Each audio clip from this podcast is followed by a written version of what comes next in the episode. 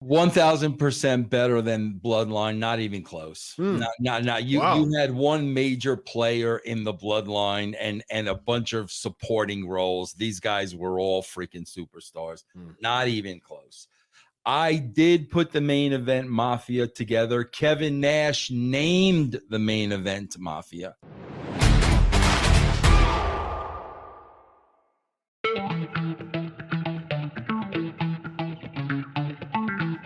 Let's jump into uh topic uh one of the topics that we're going to talk about on this evening and that is uh Booker T, someone you've worked with uh very closely and uh actually one of my top 5 favorite wrestlers of all time. Love Booker T, man. Yeah, Love him yeah. to death. Have you ever uh, have I ever told you my all-time top 5? I can name Okay, that's that's actually good. Booker that's T. actually good. Booker okay, hold on, hold on, hold on. Before you do that, what's yours? I, I never knew yours. my top five. Top 5 favorite wrestlers of all time. Oh God, I'd have to think about it. Okay. Just five wrestlers who you can think of that's among your favorite.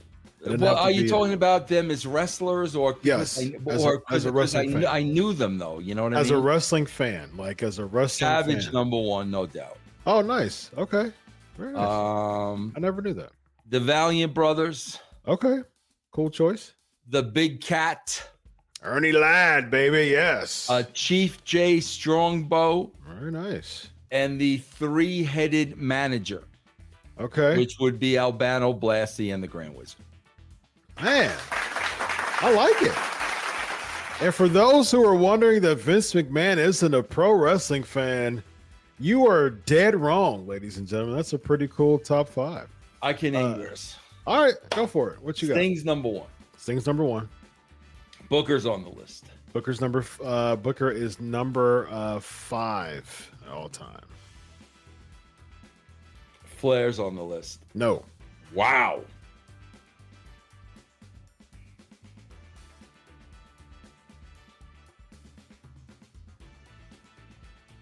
Savage? nope. Wow. Give me an era. Uh, okay, so for, for number four is a current wrestler still, but he started wrestling in 1990, so he's been wrestling for 32 years, 33 years. 1990. Yep. Is Steamboat on the list? Number two.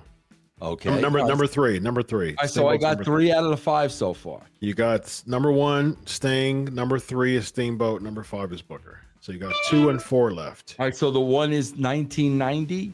Number four of all time. Started. 1990 Debuted started in wrestling in 1990. You've also worked with them very closely. Where was he prominent? What company? Uh, WWE for a long time. Now he's in AEW. And for those who are watching right now, put the the answer in the comments right now before I say the answer. Okay, he's wrestling AW. It's not Christian and Edge because th- they were not 19. It- oh, you're saying the 90s or No, 1990? no, he's, he debuted in 1990. okay, so it's not Christian. It's not Edge. We already got Sting on the list. Mm-hmm. Double J. No, it can't be Double J. Nope. No. I'm trying to think. You've worked with them. You've worked with them closely. Man. Are they active wrestlers in AEW? Actually, you didn't work with them as closely, but you were you were contrib. He was coming in as you were leaving. Kurt Angle. Nope. Are they active wrestlers in Active AEW? AEW wrestler, yes. Was in the WWE until a few years back. Not Big Show. Nope. He's right. He's right there, man. He's right there. Active wrestler was in WWE for a long time. Debuted in WWE and just left. So probably about uh, five years back. Not Billy Gunn. nope. Wow. You're you're going. You're, Brian you're- Danielson. No, he didn't debut in 1990. He was not eight years old in 19, nine years old in 1990. He's right there, man. Jericho. Jericho. That's correct, Chris Okay. Jericho. Yes. All right, so give me That's the number hint, four. give me the hint on the last one. Um. Oh man, I can say two words. I can say two words. You'll know what it is. So you've also worked with him in TNA. Uh, he's no longer with us, and um, Oh, can- animal. No, no, he, he Oh. uh, that's well, the the the Legion of Doom is my all time favorite tag team. Okay. So you worked with this person. He's no longer with us, and he's a WWE Hall of Famer. And uh, I mean, I can give you clear cut, very easy hints, but um, that would that would make it not as fun. Now, All right, Curt Hennig. no, all right, SK Nation, go ahead Rick and Rude. Nope. Go ahead and put the answer down if you know what it is before I say it. Uh, I can give you two words. I mean, that's correct. That's the words. Yes. Good list.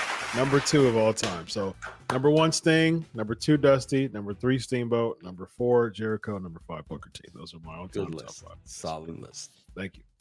So Booker T said this when it comes to the bloodline. He thought that the main event mafia was a better faction than the bloodline. He said main, e- main event mafia was a better faction by far. But I think the bloodline had one of the best runs any faction could ever have. Probably the best. But I just say better faction, sucker, because we had some major players and we weren't a family. We was a faction. Uh, you know, proper grammar would say we were a faction, but we was a faction. So here's the interesting part of all this, Vince. Uh, I was just watching a every now like like TNA's um, videos pop up on my Facebook.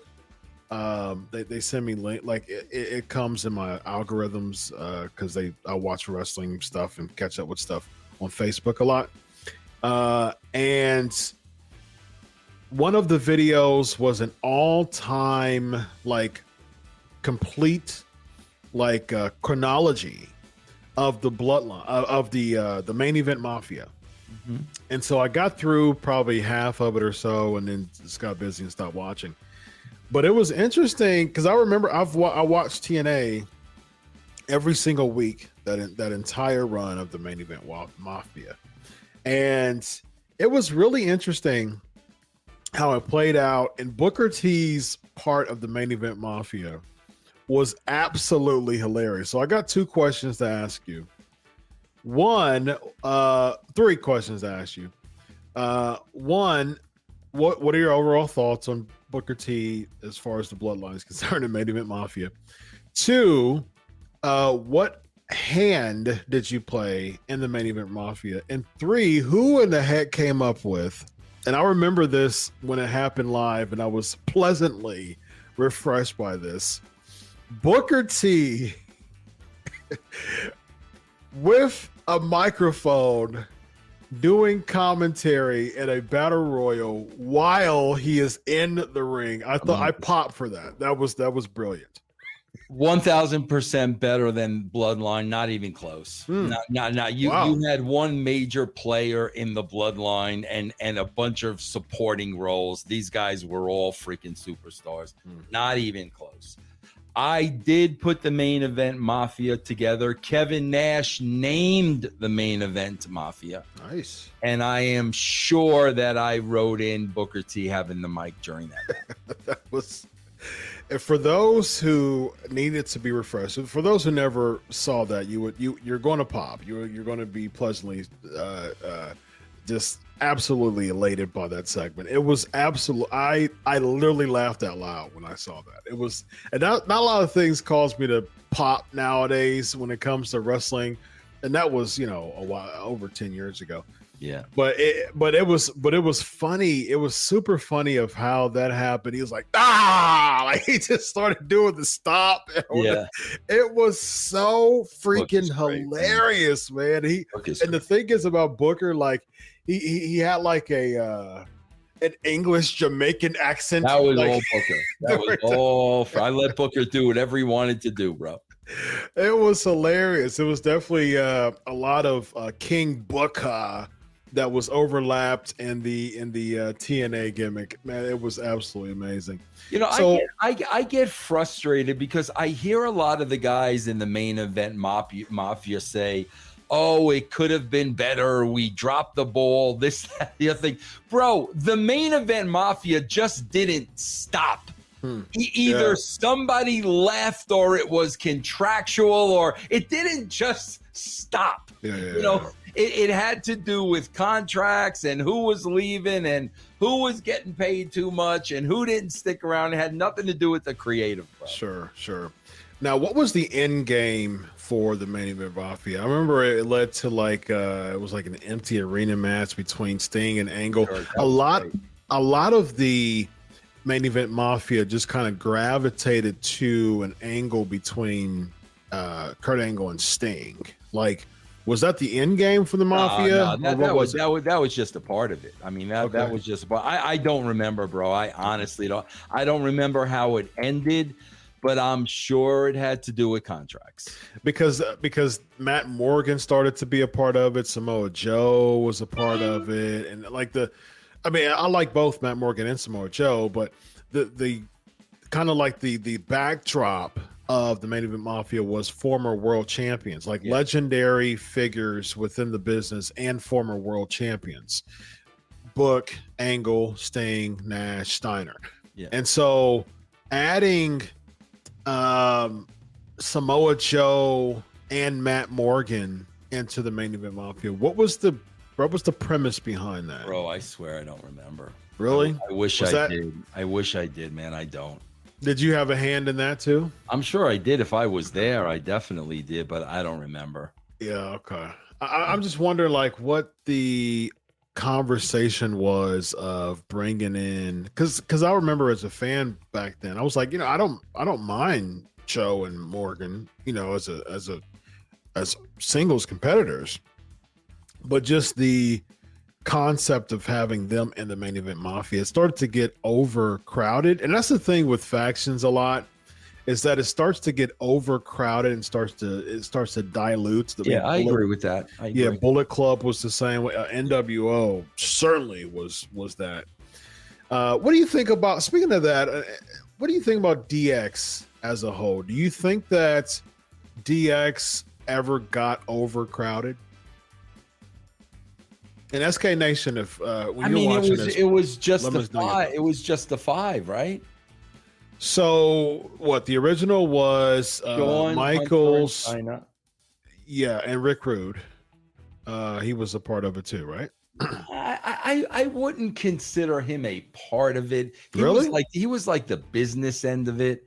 I, I yeah, I, but, I never, but he was still a figure. Never, yeah, I never really considered him a part of that though. He was man. never active a yeah. part of it, but he was he was there every week as a part yeah. of DX. So yeah.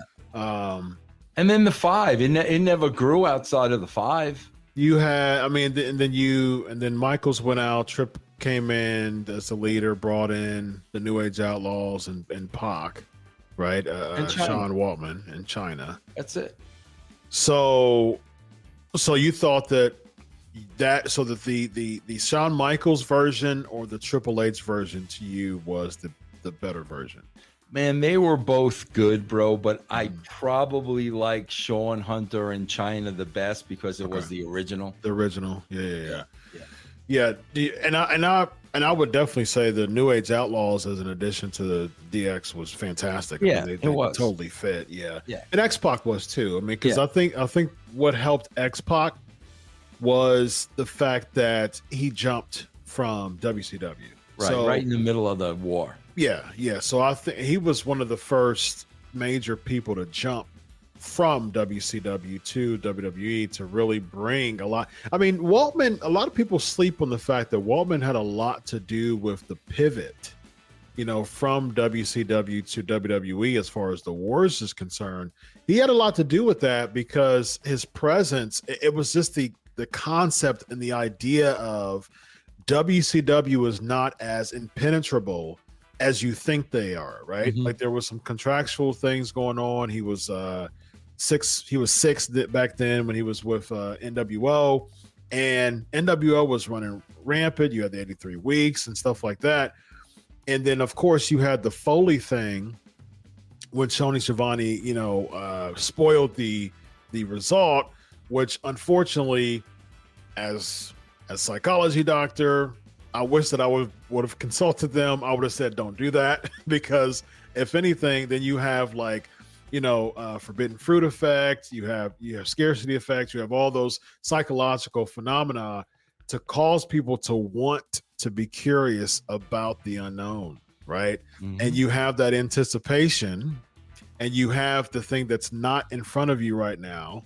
So that's going to cause you to want to grab it so that's going to cause you to be more curious to actually see how the finish is because you don't know it yet Mm-hmm. And so that was just that was just a bad call. It was just it was just a bad call for that to happen. Psychologically, it was just a bad call. But that was a pivot, and then X Pac there was, was helped too. So yeah, that was that was a big move. So yeah, that's that's an interesting question as far as uh in SK Nation. Go ahead and uh, uh, when you're watching this, go ahead and put that down too. So um what do you think? Uh SK Nation was the uh original DX best with Shawn, Hunter, Chyna, and I would say Rick Rude too. And or do you think that the Hunter led DX of Hunter, the Outlaws, uh, and Waltman um, and Chyna uh, was was the best? So.